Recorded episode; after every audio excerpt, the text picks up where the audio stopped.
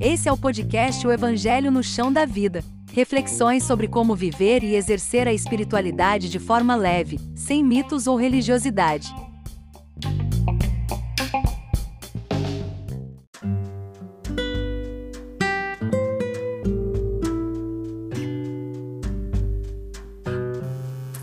Olá, boa noite, ou bom dia, boa tarde e boa noite, né? A gente não sabe a que horário você vai estar acompanhando esse nosso podcast que estamos começando agora, podcast O Evangelho no Chão da Vida. E mais uma vez nós vamos debater ou conversar, essa é a melhor palavra para se dizer, conversar sobre temas corriqueiros do nosso dia e temas que fazem a gente pensar em que ponto nós estamos da nossa jornada espiritual, em que ponto nós estamos na nossa jornada de fé e espiritualidade, não é, não é mesmo? Bom, hoje nós vamos falar um tema muito importante que ele traz um pouco sobre a nossa é, identidade, quem nós somos, o que Deus vê de nós. Quando Deus olha para mim e para você, o que esse Deus maravilhoso está vendo ao meu respeito, o que ele pensa sobre mim. Então, para falar sobre isso, nós temos hoje aqui o Daniel Oliveira, mais uma vez nos ajudando, e também na técnica hoje nós temos o Adamis, ok? E aí, Daniel, boa noite, tudo bem? Como você está? Boa noite, pastor, tudo bem? Melhor agora que estou participando dessa live. Vamos aí para mais esse desafio hoje. Que Deus abençoe a todos nós, que a gente consiga sempre estar acessando a nossa verdadeira identidade, que está sempre escondida em Cristo. Em Cristo Jesus está a nossa verdadeira essência e a nossa verdadeira identidade. E Ele nos chama para vivermos essa identidade em amor e buscando sempre é, a verdade, porque ao sermos sinceros a gente encontra a verdade, porque não tem como encontrar a verdade se enganando acerca de si mesmo. Uau, é isso mesmo. Não tem como encontrar a verdade vivendo uma vida de engano. E olha, hoje, hoje também mais uma vez, né, nós estamos com os nossos amigos da Netfé conectados com a gente. Então, muito obrigado você da Netfé que está nos acompanhando. Essa plataforma de paz e de bênção para os lares de todos os brasileiros. E é uma honra para nós estarmos no horário nobre aí com vocês, domingo às 20 horas. Então, todo domingo às 20 horas, além das nossas redes tradicionais, que são aqui da, do nosso podcast, nós também participamos com os nossos amigos da Netfé. Então é isso, Daniel. Hoje a gente vai falar sobre identidade e nós vamos ter como um plano de fundo, como um background da nossa conversa, nós vamos ter falar um pouquinho sobre a história de um profeta que se chama Jeremias. Jeremias é o processo, o profeta dos insucessos, o profeta é, daqueles que talvez não gostariam de ter a, na, na espiritualidade moderna hoje, no nível que está, que está a fé cristã, principalmente no Brasil, pouca gente gostaria de ter sobre si um profeta como Jeremias, porque Jeremias era uma pessoa que depois de um tempo ele fica no exílio, ele fica vivendo, sendo voz de Deus no meio da miséria, no meio de um ambiente de destruição. E por tanta mutação que nós tivemos ao longo da nossa história, hoje as pessoas acreditam que você viver num ambiente assim como Jeremias vivia não é um ambiente propício para aquele que traz a mensagem de Deus. Eles vinculam sucesso terreno com sucesso espiritual. O que eu vejo nisso é que que serventia vai ter a luz aonde já tem luz. Então o lugar do profeta é nesse lugar miserável para poder iluminar esse lugar. E no, no que estamos vivendo hoje, as pessoas não entendem assim. E poucos são os profetas que têm essa coragem de aceitar essa missão, de ir para um lugar escuro assim, para um lugar miserável assim. Porque infelizmente hoje as pessoas só pensam no sucesso financeiro e estão mais ligadas à aparência do que à essência. E muitas vezes passam uma imagem errada, né? Passam uma imagem de que de uma coisa, sendo que no fundo, no profundo, é outra coisa, né? Estamos, é, os homens estão cada vez mais deslumbrados com a árvore e se esquecem das suas raízes, que é o princípio da árvore, ou seja, se esquecem da semente que é onde iniciou a árvore.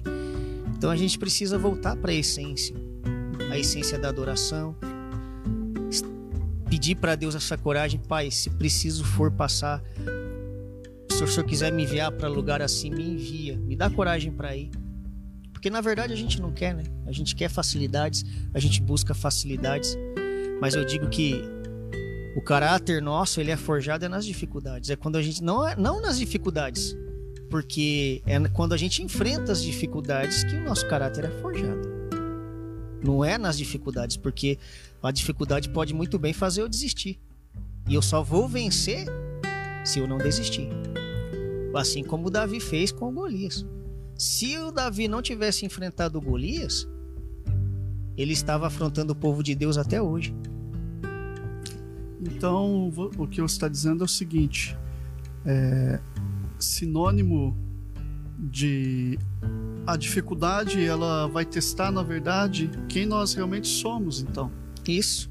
Ela não vai.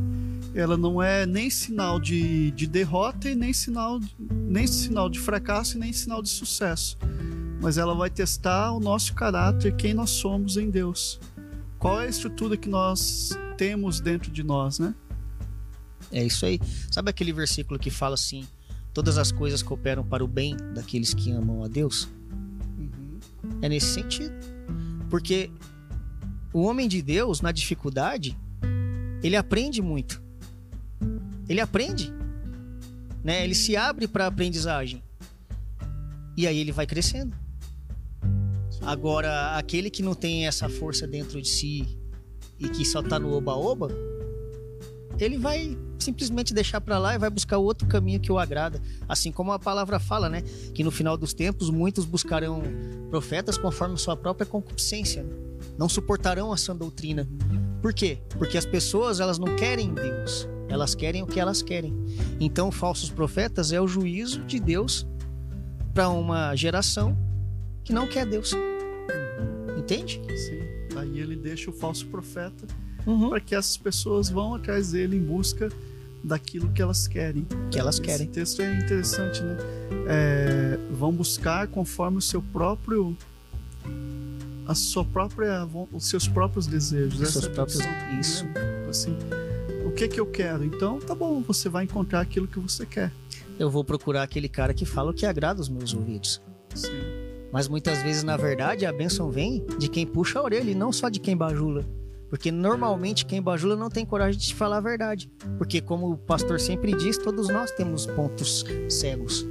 E temos que ter a maturidade de prestar atenção no outro quando ele chama a nossa atenção. Para quê? Porque quando Deus nos chama a atenção, quando Deus nos mostra um pecado que a gente está cometendo, é no sentido de quê? Da gente identificar aquilo para a gente melhorar. Não é no sentido de nos acusar e colocar a gente para baixo como o diabo faz. Não é para que a gente perceba onde que está o nosso ponto fraco, para que assim a gente identificando o nosso ponto fraco, a gente confesse para ele e aí o poder dele vai ter liberdade para se aperfeiçoar na nossa fraqueza. Como Sim. Paulo diz, né? A minha graça te basta porque o meu poder se aperfeiçoa na sua fraqueza. Sim. O poder de Deus se aperfeiçoa na minha fraqueza, né? Agora, é interessante como Deus vem e prepara é, Jeremias para aquilo que ele iria viver. Né? É, se a gente pegar aqui o texto bíblico, Jeremias começa a dizer o seguinte, lá no versículo 4 do capítulo 1. Ele vai dizer assim: ó, Veio a mim a palavra do Senhor dizendo: Antes que eu te formasse no ventre, eu te conheci. Antes que saíste da madre, te santifiquei, e as nações te dei por profeta. Eu, porém, disse: Ah, Senhor Deus, não sei falar, não passo de uma criança. O Senhor, entretanto, me disse: Não digas, não passo de uma criança. Aonde quer que eu te enviar, irás, e tudo que te mandar, dirás: Não temas diante deles, pois eu sou contigo para te livrar, diz o Senhor. Então é interessante como a primeira coisa que Deus faz em Jeremias é trazer a noção e o senso de identidade. Jeremias, quem você é? Uh, hoje, se a gente for ver, existem no mercado digital aí muitos produtos, infoprodutos, né, que a gente chama. E uma boa parte deles são produtos é, de treinamento comportamental e são muito vendidos que vão dizer para as pessoas qual o propósito, entendeu? Vão fazer ela identificar quem elas são, vão dar um treinamento comportamental para elas identificarem o disque delas, é, qual é o comportamento que ela, sabe? Isso é muito vendido, porém, o que que acontece? Isso está baseado tudo no falso eu. Porque o falso eu, ele busca coisas que tendem a lhe agradar como você bem disse antes. Mas quando Jesus, quando Deus chega para Jeremias e fala assim: Olha, eu te conheço. Né? Ele fala: Quando você ainda estava lá, eu já sabia sobre você. Quando você estava lá na, na madre, cadê aqui o texto? Ó. Antes de formá-lo no ventre, eu te escolhi. Então, o, a primeira coisa aqui é a gente saber que Deus nos escolheu para sermos dele. Ele nos escolhe. E essa distinção a gente precisa fazer. É, ontem, aqui, para as pessoas que, que estavam na igreja local, eu disse o seguinte: é, que nós, às vezes, também precisamos ter esse, essa é, um orgulho, sabe? Mas não é um orgulho ruim, mas é aquela sensação de que, cara, Deus me escolheu. Erguer a cabeça, né? Erguer a cabeça, não, eu sou de Deus. Se posicionar. Exato. Eu sou uma pessoa que o próprio Deus escolhe, porque essa, isso que Deus faz com Jeremias serve de uma alusão do que ele faz por todos nós. É, então, eu tomo posse daquilo que Deus já me deu. É por isso que eu sempre falo que muitas vezes nós, como cristãos, a gente está lá pedindo: me dá poder, Senhor. E aí ele fala: não, já te dei poder para pisar serpentes e escorpiões. Então por que você está pedindo aquilo que você já tem? Você já tem autoridade. Você já tem. Agora, o que faz com que você não perceba que você já tem, não tem, aí é outro papo. Mas você já tem. Entendeu? Você é, seria a mesma coisa que você tá com uma camisa preta e você querer uma camisa preta, mas você já tem. Você já tá vestido com ela. Já tem. E aí você, mas você não tem noção, para você você tá sem camisa. É a questão da insegurança, né? Total. Total. É insegurança e também tipo a identidade sua. Porque é, muitas vezes a vida vai moldando a gente as circunstâncias, as exterioridades, uh, os momentos difíceis, eles vão te limitando. Antes aqui de começar a live, a gente estava falando sobre duas coisas, né? Que sempre vão estar caminhando do nosso lado, fazendo com que a gente parar, que é o senso de inutilidade. Você sempre vai pensar, o diabo vai fazer isso com que você pense que você é um inútil, que aquilo que você está fazendo não é importante que ninguém liga. Que ninguém liga, que ninguém dá bola. Então, esse senso de inutilidade, ele vai querer te, limar, te minar. E a segunda coisa é um senso de impotência, de que é, eu não posso fazer isso, não é para mim. Eu não tenho capacidade quando você tem, quando você pode fazer. Entendeu? E aí você faz como dá a mesma desculpa que Jeremias deu aqui. Ah, eu não sei falar. Ah, mas eu não sei isso daí. É, eu não sei isso. Eu sou uma criança. Chama outro lá. Isso. É, não Chama é outro. para mim. Mas por quê? Porque a identidade dele ainda não era a identidade de um filho de Deus. Que quando o salmista diz que ainda, né, informação, Deus já conhecia tudo sobre nós, tudo a nosso respeito no Salmo 139. Deus nos conhece mais do que a gente mesmo. Se ele disse que a gente pode, então a É. gente pode. Isso. Antes de formar os meus ossos, ele já havia me escolhido. Isso é forte, né? Então veja bem. Então Deus nos escolhe. Ah, e é fato que a gente precisa pensar que antes no Antigo Testamento eh, Deus escolhia a poucos. E hoje não. Nós estamos no tempo da graça, onde todos têm livre acesso a Deus. Entende? Sim. Então todos nós nós não estamos mais limitados pela figura, pela personificação de uma pessoa. Quando Jesus morre, ele quebra esse véu, é, rasga-se esse véu da separação. E hoje nós temos livre acesso. Então nós precisamos de fato entender, cara, Deus me escolheu. As pessoas podem não nos escolher, podem achar coisas a nosso respeito. Mas como eu disse ontem, o que será que Deus pensa ao nosso respeito? Quando Davi vai lá na. é, tem um livro do Eugene Peterson que conta essa história, é, se chama Transpondo Muralhas. E ele conta, e, e o foco da história é em Davi. Que ele diz que Davi é, um, é uma pessoa comum, como eu e você. E ele é uma pessoa, um cara tão medíocre, tão mediano, tão comum, que nem a própria família dele se lembra dele. Porque imagine, Daniel, eh, você que está aí me, me acompa- nos acompanhando, quando o profeta visitava a casa de alguém, era um evento na cidade. O profeta saía do templo para ir até aquela cidade e, cara, que sorte era do Gessé receber o profeta na casa dele. E todo orgulhoso ele já chama os seus melhores, os seus filhos. tal. Aquele que ele achava que eram os melhores, Isso. né? E aí tanto ele fala lá, acho que é sete, né? Que ele traz, os três primeiros têm nome, depois já não tem mais nome, e daí ele nem se lembra de Davi. E aí o Samuel diz para ele, olha, Deus não enxerga como o homem enxerga. Então só esse fato aqui, essa metáfora para nós hoje da palavra de do que aconteceu na vida de Davi já seria para a gente saber, cara, Deus está me enxergando. Assim, tipo assim, logo eu, nunca ninguém deu nada por mim. Nossa, nunca nada deu certo pra mim, tudo que eu faço dá errado. Daí eu digo é você mesmo. Deus escolhe as coisas loucas do mundo pra confundir as sábias, ou seja, pra confundir aqueles que acham que sabem.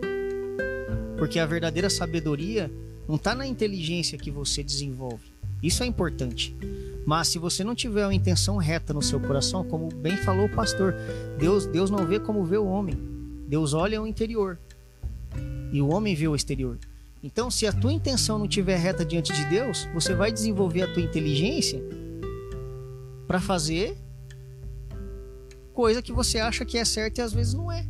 Agora, se a tua, tua intenção estiver reta, você vai desenvolver a tua inteligência para fazer aquilo que é bom, santo e agradável, que é a vontade de Deus. Então, primeira coisa é guardar o nosso coração e manter a nossa intenção correta diante de Deus, porque foi isso que Deus viu em Davi, porque o homem não dava nada pelo Davi, né? Tipo, pequenininho, né? Não era, entende? E, é e- e como a gente disse, né? Às vezes é, ninguém dá nada pela gente. Não. E às vezes, se a gente ficar acreditando naquilo que os outros acham da gente, a gente mesmo começa a achar que a gente não é nada, que a gente não é capaz. E aí a gente mesmo se retalha. O C.S. Lewis que fala, né? Fala que, que vai chegar uma época que as galhas, os galhos maiores, eles próprios vão se cortar para ficar do tamanho das outras para não ser perseguido e retalhado. Você entendeu? Porque os galhos menores estão fazem toda a força para perseguir os que estão maiores, que acham que são maiores do que eles, porque incomoda, entendeu? E é isso que a luz faz, ela incomoda as trevas. Agora, se você ficar se escondendo e se retalhando com medo é, da, das perseguições, você nunca vai ser você. Você nunca vai encontrar a tua verdadeira identidade em Deus, né? Por que, que Deus nos faz diferentes? É para que possamos ajudar uns aos outros. Sim, claro. Né? É a questão do corpo, né? Do corpo. É por isso que existe lá aquela metáfora do corpo. Porque Paulo diz bem assim que mesmo que eu fale que eu não sou uma boca, ou mesmo que eu fale que eu não sou ouvido, isso não vai impedir de que eu seja ouvido. Então, mesmo que eu pense aquilo que eu não sou,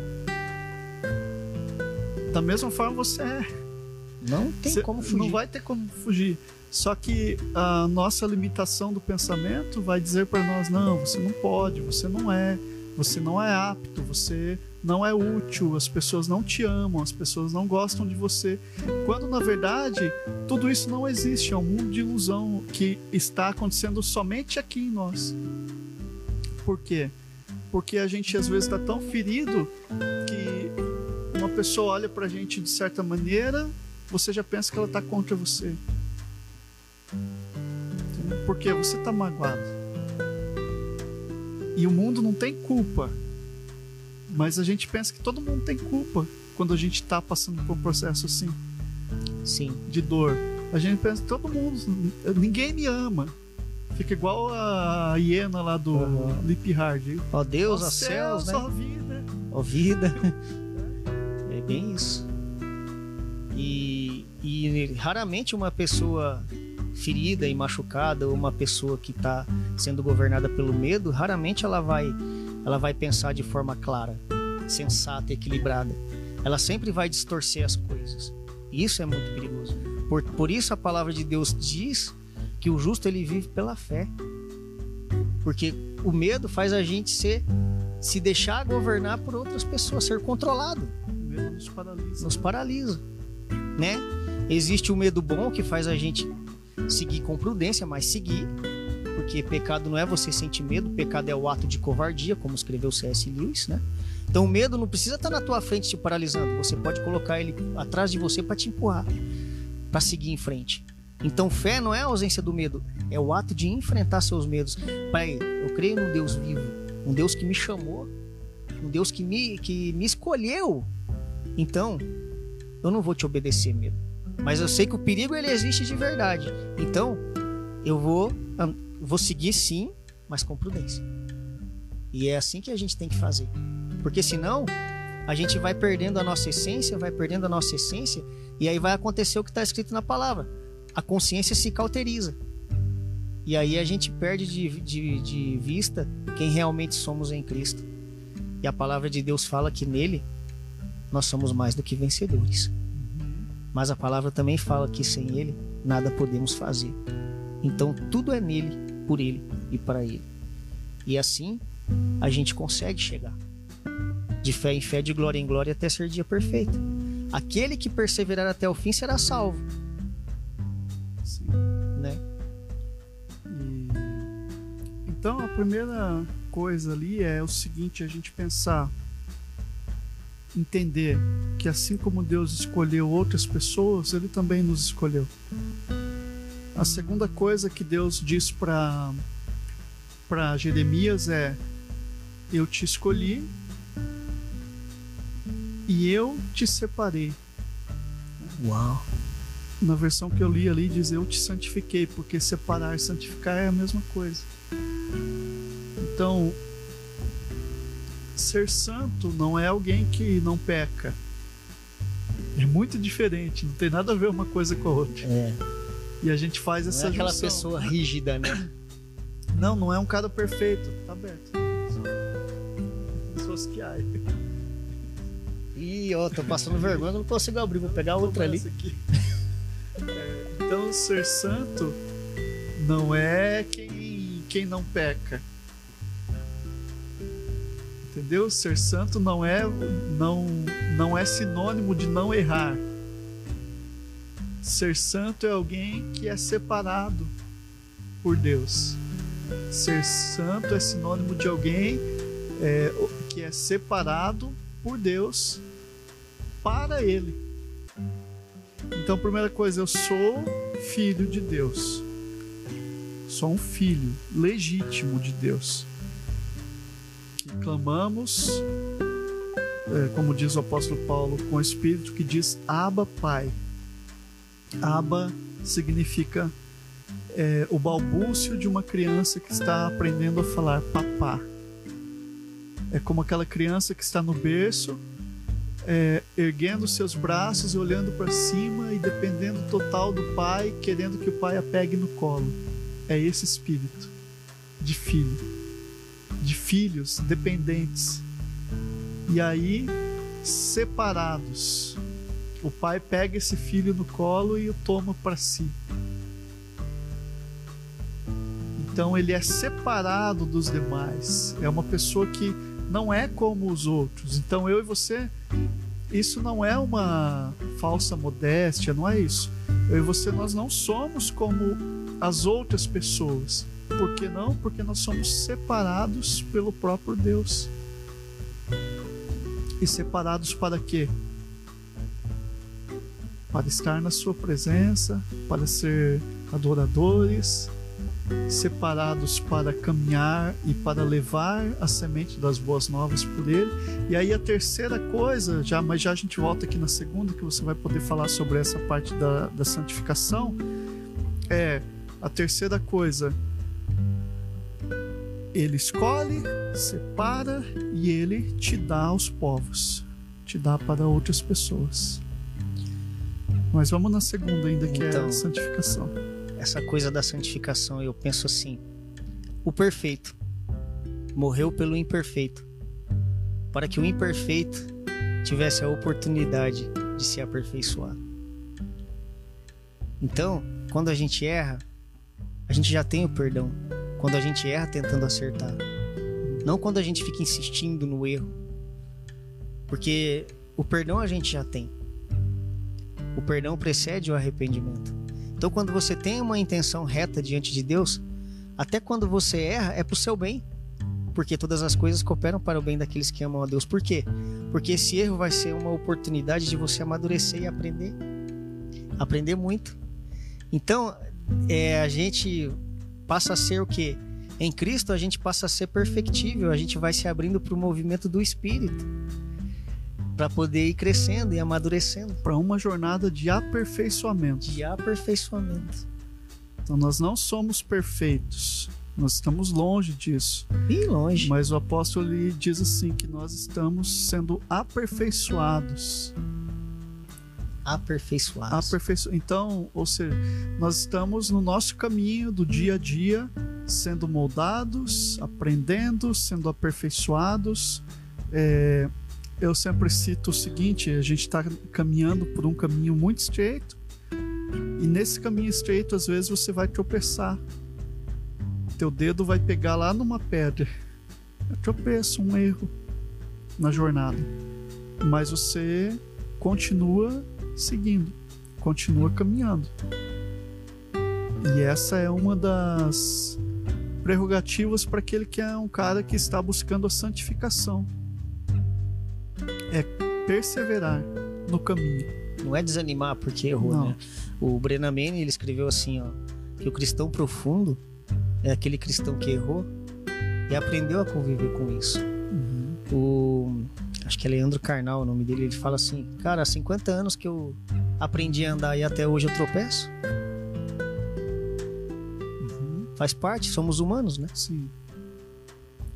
Exatamente. Agora, é claro que, é como a gente sempre é bom lembrar, né? Como alguém disse também, é tudo já foi dito, eu vim aqui só para lembrar. E é bem assim. é bom sempre a gente lembrar de que é, os erros também eles são muitas vezes intencionais, né? Então, é aí que então, tá então, problema. então aí tipo assim, é, tá bom, eu erro, eu erro às vezes sem até saber. Esses, beleza. Mas e os pecados intencionais? É aquela coisa, né? é que esse que Paulo nós temos que ter cuidado. É não usar a liberdade, né? Sim, Pra dar ocasião à carne. sim. Aí vira uma libertinagem. Aí vira uma libertinagem. É isso que. Porque as bênçãos estão dentro dos limites estipulados por Deus, Uhum. né? Hoje eu tava pensando assim: quando a gente faz o que a gente quer, a consequência do que a gente faz vai nos levar a um lugar que a gente não quer. Agora, quando a gente obedece a Deus mesmo não querendo, a consequência disso vai nos levar a um lugar muito melhor do que a gente quer, muito além, muito mais prazeroso. Por quê? Porque a gente obedeceu. Mas obedeceu em fé e não por medo do castigo, entende? Como diz aquele versículo, né? Que o medo tem consigo a pena. E o que tem medo não é aperfeiçoado no amor. E aí a gente faz com fé, crendo no amor. Porque Deus é o amor. E aí as consequências, porque todo mundo é livre para escolher. Mas ninguém é livre das consequências das nossas escolhas. Então a gente tem que procurar. Por que, que existe a lei? Por que, que existe a palavra? Para a gente ler, para embasar nossas escolhas no que está escrito ali. Sabendo que a gente não vai conseguir totalmente, né? Obedecer totalmente, mas que a gente está no caminho de aprendizagem. Porque Deus é esse, é, esse, é esse ser que quer nos ensinar todos os dias. Mas basta. Mas a questão é: a gente está disposto a aprender ou a gente é rebelde? Porque o grande problema da humanidade é ser rebelde. Eu não me lembro o nome do pensador que ele diz. Ah, acho que é Chesterton. Ele diz assim: é, que ao decorrer da nossa jornada, é, ninguém gosta de ser chamado de aprendiz. Mas é bem verdade que nós nunca iremos passar de aprendiz. É isso, Sempre vamos estar aprendendo. sempre. Por mais que a gente ache que é, estar aprendendo é sinônimo de, sei lá, de burrice, de incompetência, mas não é isso. Não. Sempre estar aprendendo, sempre estar aprendendo. E, e como a gente, se você vai se abrindo para o novo, você vai aprendendo, né? Vai aprendendo. E esse é o grande desafio. Né? Eu gosto muito de um versículo, Isaías 54, vira e mexe eu falo nas lives, né? Que fala assim, ó. O Senhor me desperta todas as manhãs e me desperta os ouvidos para que eu ouça como aqueles que aprendem. E daí no próximo versículo ele fala, ele dá a entender que assim, que ele termina assim: "E eu não fui rebelde". Porque se você for rebelde, você não vai aprender. Se você não quer aprender, não adianta. Pode ser o melhor professor na melhor faculdade, você vai lá e você não vai aprender porque você não quer. No nosso tempo hoje que nós estamos vivendo, que mais é uma das coisas que é mais difícil são pessoas que têm o coração ensinável. E se a gente não cuidar, a gente também não tem o coração ensinável. Porque daí isso vai acabar virando arrogância. Ah, mas eu já li um monte, eu estudei um monte. Quem é esse aí que quer me ensinar? Quem que é esse aqui? É. Aí tem uma frase, eu não sei qual pensador que foi, que ele falou assim, ó. Ninguém é tão bom o suficiente que não possa aprender algo com o outro. Uhum. E ninguém é tão mal ou ruim, não sei, o suficiente, tão desprovido de valores, que não possa ensinar algo pro outro. Uhum. Então a gente pode aprender com, a- com uma criança, a gente pode aprender com analfabeto, a gente pode aprender com todas as situações. Deus está aí. É só a gente pedir para ele, ah, pai, abre meus olhos, me ajuda a ser um eterno aprendiz. Por quê? Porque senão a gente cai na rotina, cara. Se a gente não, não, não se abrir pro novo, a gente vai cair na rotina e a vida vai ficar muito chata. Então veja bem, olha, nós temos então esse Deus que nos escolhe, esse Deus que nos separa e esse Deus que nos entrega ao outro. Porque se ele apenas nos escolher e apenas nos separar, nos santificar, o caminho da arrogância será logo ali. Isso. Porque aí eu começo a me inchar, a me achar, a pensar que eu sou uma. Não, mas ele fala assim: o meu amor é aperfeiçoado no outro. Isso. E Deus me livre de crente arrogante de cara fechada. Eu sou melhor que aquele. Ó, porque eu, aquele é do mundo, eu, porque eu ficar rotando santidade. Deus me livre de ser assim. Porque sendo assim você perde aquele senso de humor. E não, eu li uma vez um livro que, que fala assim que quem não tem humor não tem leveza, não tem lucidez. É, é muito cheio de si. E, e a gente não pode ser cheio de, de si, né? E, e aí, Daniel, a gente pode ser que muitas vezes a gente fique. Ficar rotando santidade. Não. Ah, Imagine essa esfera aqui. No meio dessa esfera está você. Aqui é o seu eu, né? Aí todas as ações da nossa vida que nós fazemos, a setinha está sempre apontando para dentro aqui. Tudo que a gente faz é em busca de nós, do nosso, aqui é o nosso umbigo. Então esse meio aqui é o nosso umbigo. Tudo que a gente faz e até como cristãos é as nossas orações são para resolver nossos problemas, são para curar alguém que a gente gosta. Uhum. Entendeu? É sempre assim. São, é sempre assim. Os pedidos que a gente tem para Deus é para atender alguma demanda da gente. É isso que é interessante, porque a gente não está pensando em orar para Deus apenas pelo que Ele é, apenas para agradecer. Não, a gente está pensando em orar para que Deus, o, e às vezes é, tem que cuidar para não ser o Deus desse século que nós estamos orando, o gênio da lâmpada que resolve os meus problemas. E aí tudo que a gente faz é venha, venha, venha, venha, venha a mim, venha a mim, venha a mim, se trata do eu. É. As músicas que a gente canta é eu isso, eu aquilo, Uhum. e nunca Senhor, entende? Sim. E aí, mas o chamado de Deus para Jeremias é eu te dei para o outro. É você ir para fora do umbigo, ó. Ir para as nações, eu vou te dar para as nações. Ah, mas eu vou ter que sair agora e ir para as nações, vou ter que Não, não é isso. As nações estão do lado da sua casa, estão no teu trabalho, estão na sua família. Essas são as É. nações. Sabe o que, que eu pensei agora? Assim, o batismo de João tira o homem do mundo, certo? Separa. O batismo de Jesus tira o mundo de dentro do homem. Ou seja, Deus te tira do mundo, aí te batiza para te lançar de volta para o mundo em missão, Volta ao mundo em missão. né? Só que agora, uma nova criatura. Uma nova criatura, aquela pessoa que vai iluminar os ambientes. Isso. E aí eu tenho uma frase aqui que você falou essa coisa do, do centro aí, né? Ó. É necessário que os homens tenham a sua atenção desviada de si mesmos para valores e causas que acreditam serem superiores, superiores a eles próprios. Ou seja, a palavra de Deus. E outra coisa, esse problema da- do eu tem muito problema com relacionamento. Por quê?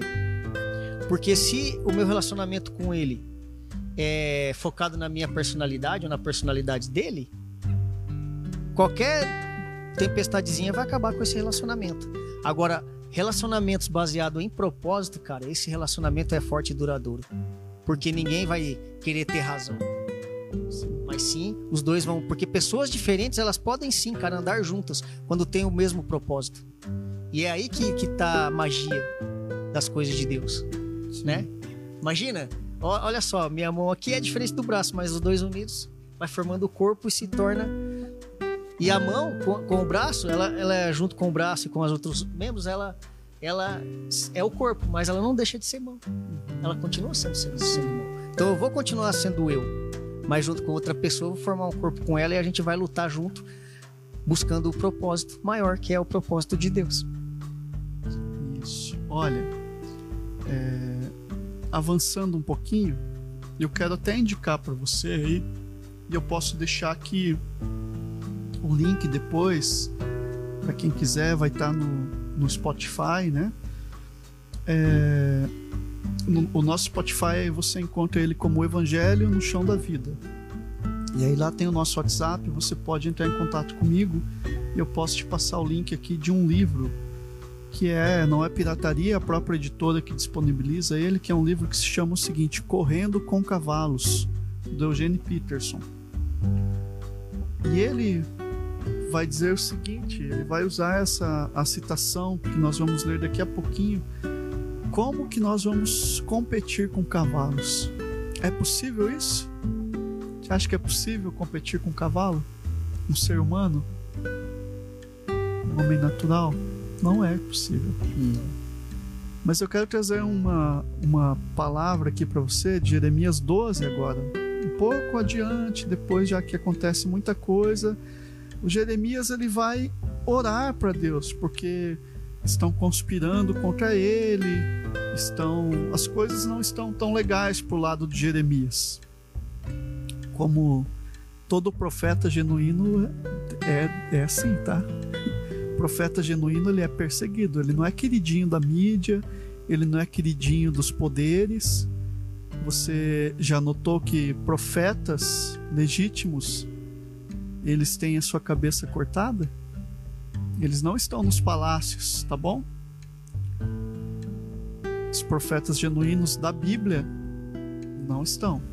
Não se envolvem em politicagens, em amarração política, enfim, isso é um outro assunto, mas talvez a gente tem que começar a ler as escrituras com um olhar diferente. Jeremias ele está em uma dessas, vamos dizer aqui, quem sabe uma manhã dessas qualquer que a gente vai orar para Deus. E ele diz o seguinte: ele começa fazendo aquela oração: Justo és, ó Senhor, ainda quando entro contigo num pleito. Contudo, falarei contigo da tua justiça. E ele, diz, e ele faz uma pergunta para Deus: Por que prospera o caminho dos ímpios? Por que vivem em paz todos os que procedem perfidamente? Aí ele diz que Deus plantaste, que Deus plantou eles e eles se arragaram, crescem e dão frutos, tem nos tem Deus nos lábios, mas longe do coração. E aí ele vai se auto justificar, dizendo para Deus: Tu, porém, Senhor, me conhece, tu me vê e prova o meu coração para contigo. Quantas vezes a gente já fez essa oração? Tu sabes, Pai, que eu sou em ti. Para dizer que Deus tá dando risada, né? É, assim, é né? verdade, é. Quantas vezes a gente olha assim, ai, tu me conhece, Ai, tu sabes de mim, pai.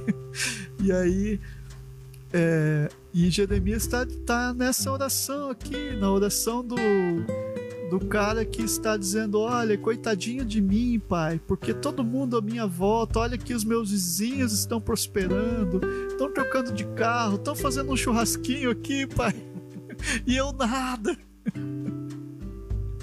Ai, ai. E eu nada, Senhor Jesus.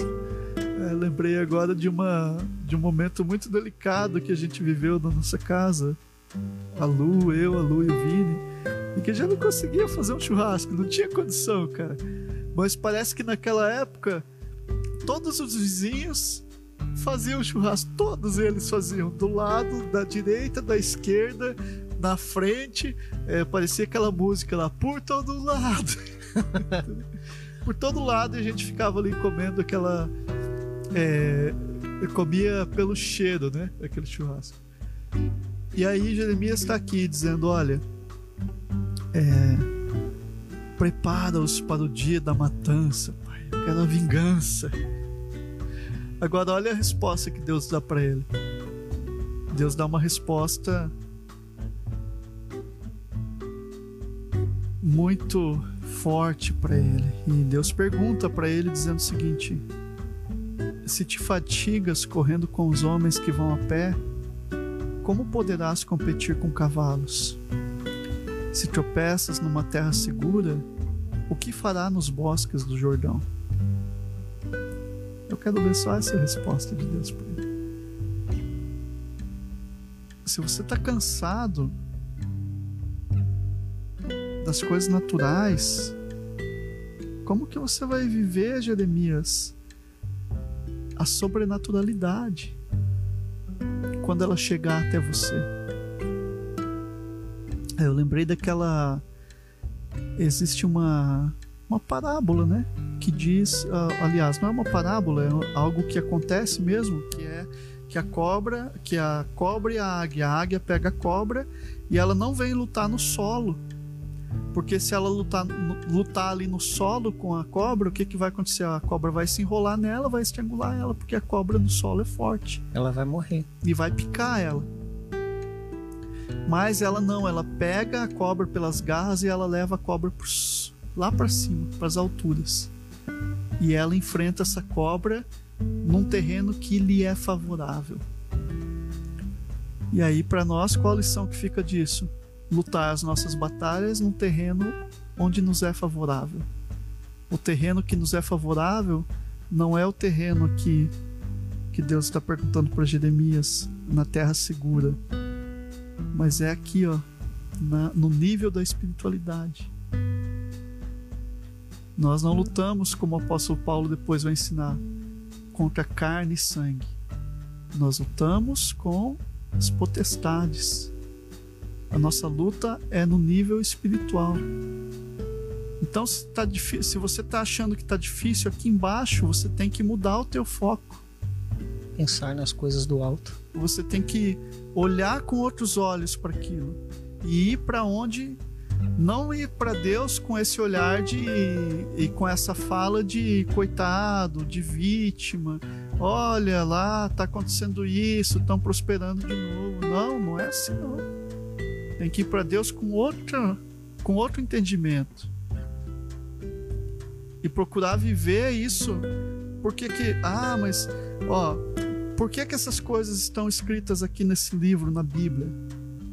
É para a gente olhar para isso, ver onde eles erraram e a gente tentar fazer diferente. Porque eles aqui não tinham, eles estavam sendo a palavra encarnada. Hoje não, hoje nós temos em quem nos espelhar e dizer: então eu quero viver lá, competindo, correndo com cavalos. Correr com cavalos é viver na sobrenaturalidade. É aquela coisa de caminho do amor, né? Que Wesley falou. Uhum. Viver o caminho do amor. A gente vive no mundo dual. Uhum. Aí tem os dois polos. Mas aí você, que é o triângulo, né? Uhum. Aí você escolhe o caminho do meio, que é o caminho do amor, uhum. que é a ponta do triângulo. Uhum. É triângulo. Né? Uhum. Porque daí quando alguma coisa se depara a você, você sobe mais um nível uhum. né? Para não ficar naquela coisa, naquela coisa de dessa dualidade, dessa disputa que nunca acaba, uhum. né?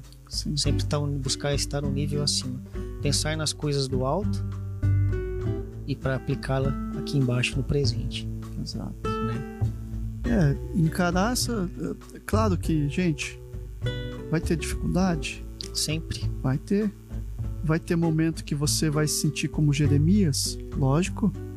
Vai ter momento que você vai olhar e vai dizer, cara, eu trabalho de sol a sol, de domingo a domingo, e eu não consigo prosperar em nada, mas eu vejo o cara que não trabalha, que é um vagabundo, Passa desculpa a palavra. Outros, né? E... e ele está prosperando. Claro que vai ter momento assim na nossa vida, mas a gente tem que olhar para essa situação com outro olhar. Sim. A gente tem que aprender a acreditar mais no nosso Deus, né? E se posicionar. O que Deus nos chama? Responsabilidade pessoal. O apóstolo Paulo fala que aprendeu a ficar contente em toda e qualquer situação.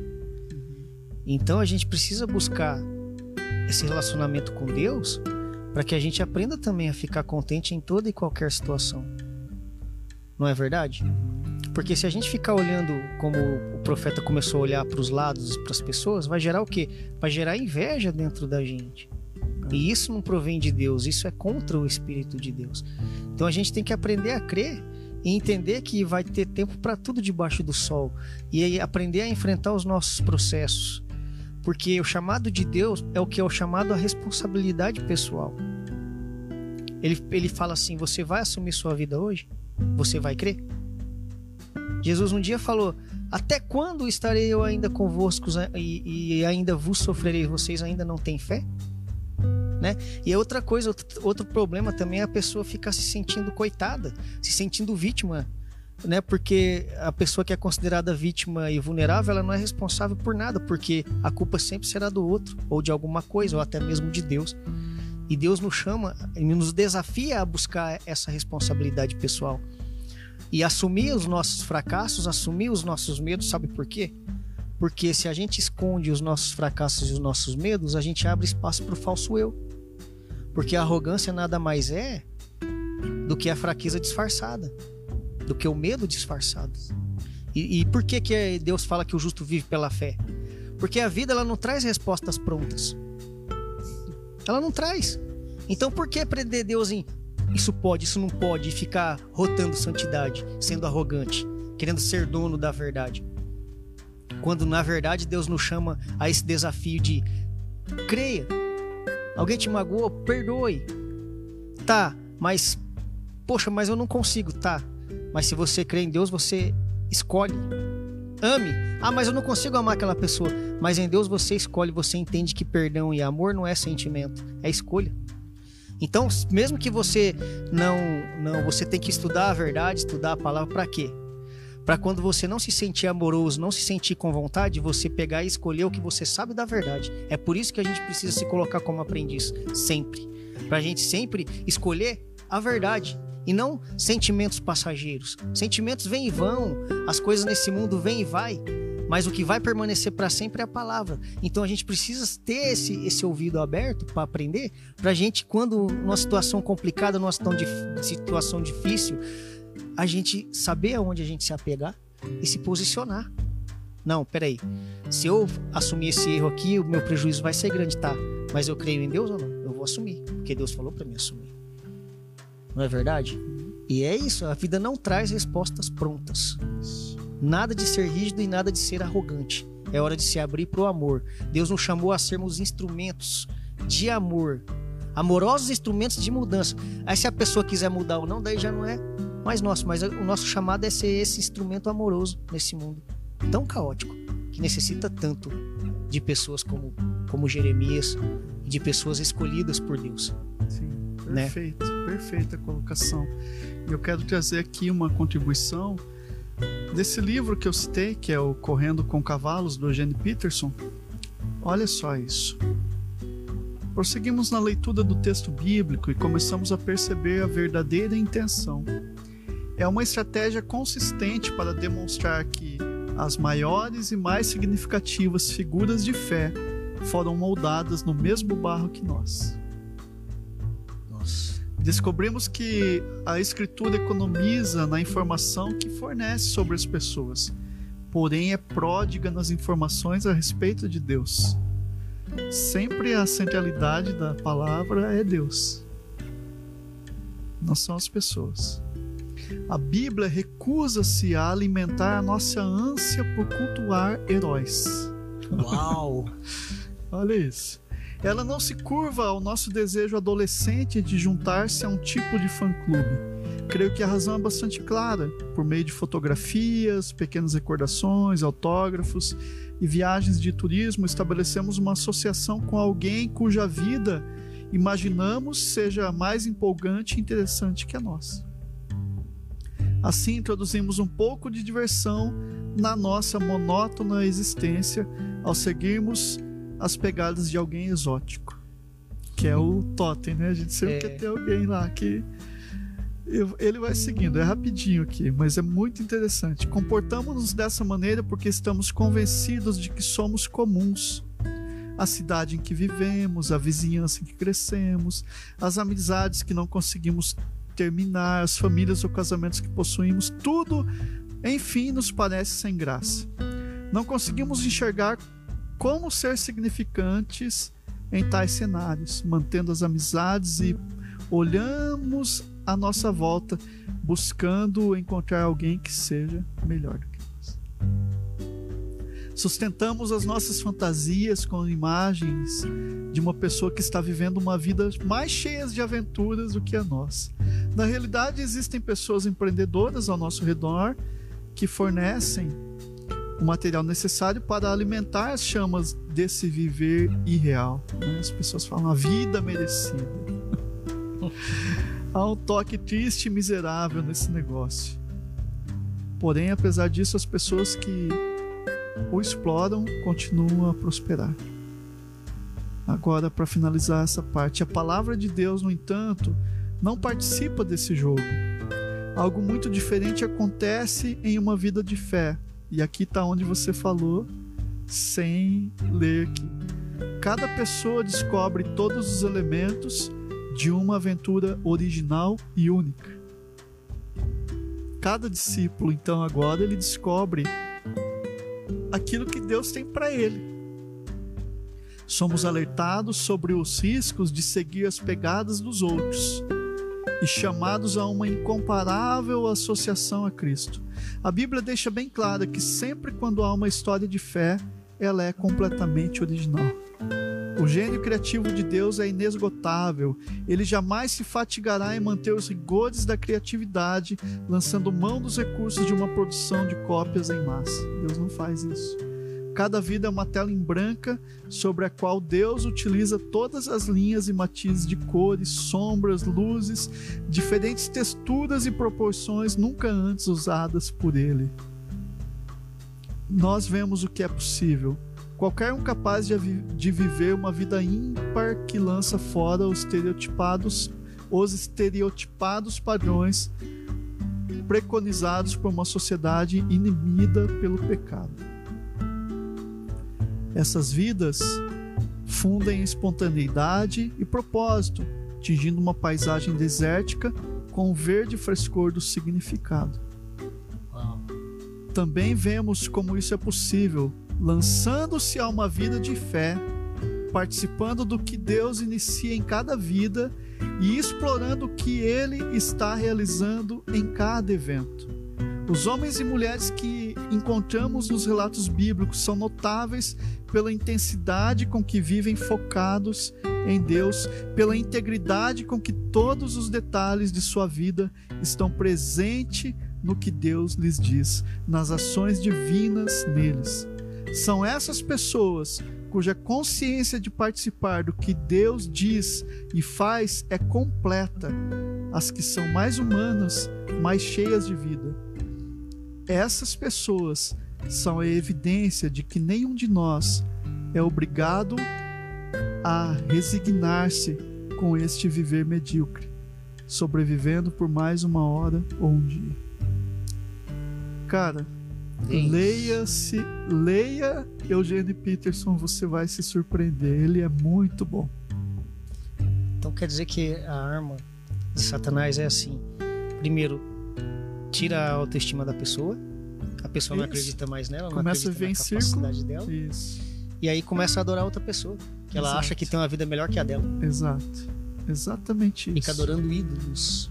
Fica. Né? Exato. E enquanto Deus está chamando essa pessoa para viver a sua jornada individual e única. Isso.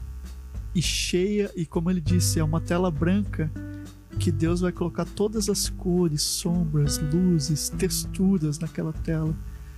E a gente quer viver a vida do outro. E nunca descobre quem verdadeiramente somos, né? Exato. Então é isso, meus amigos.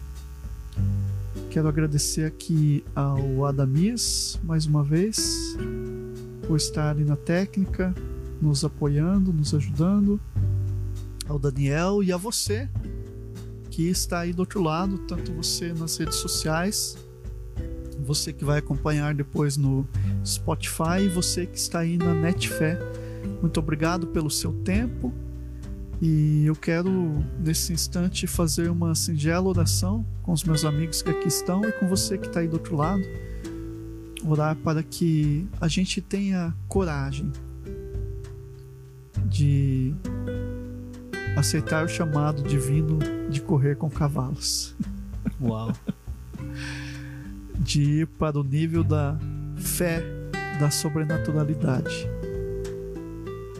E deixar de lado os falsos ídolos que criamos durante o nosso percorrer e entender que a nossa jornada de fé é única e que Deus está pintando um quadro maravilhoso em nós. De entender que somos capazes.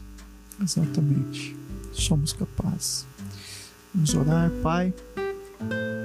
Primeiramente, nós te louvamos pelo privilégio pela oportunidade, Pai, que o Senhor nos dá de sim, sim, estar sim, em outros lares, estar entrando na casa de outras pessoas, as quais muitas nós ainda nem conhecemos.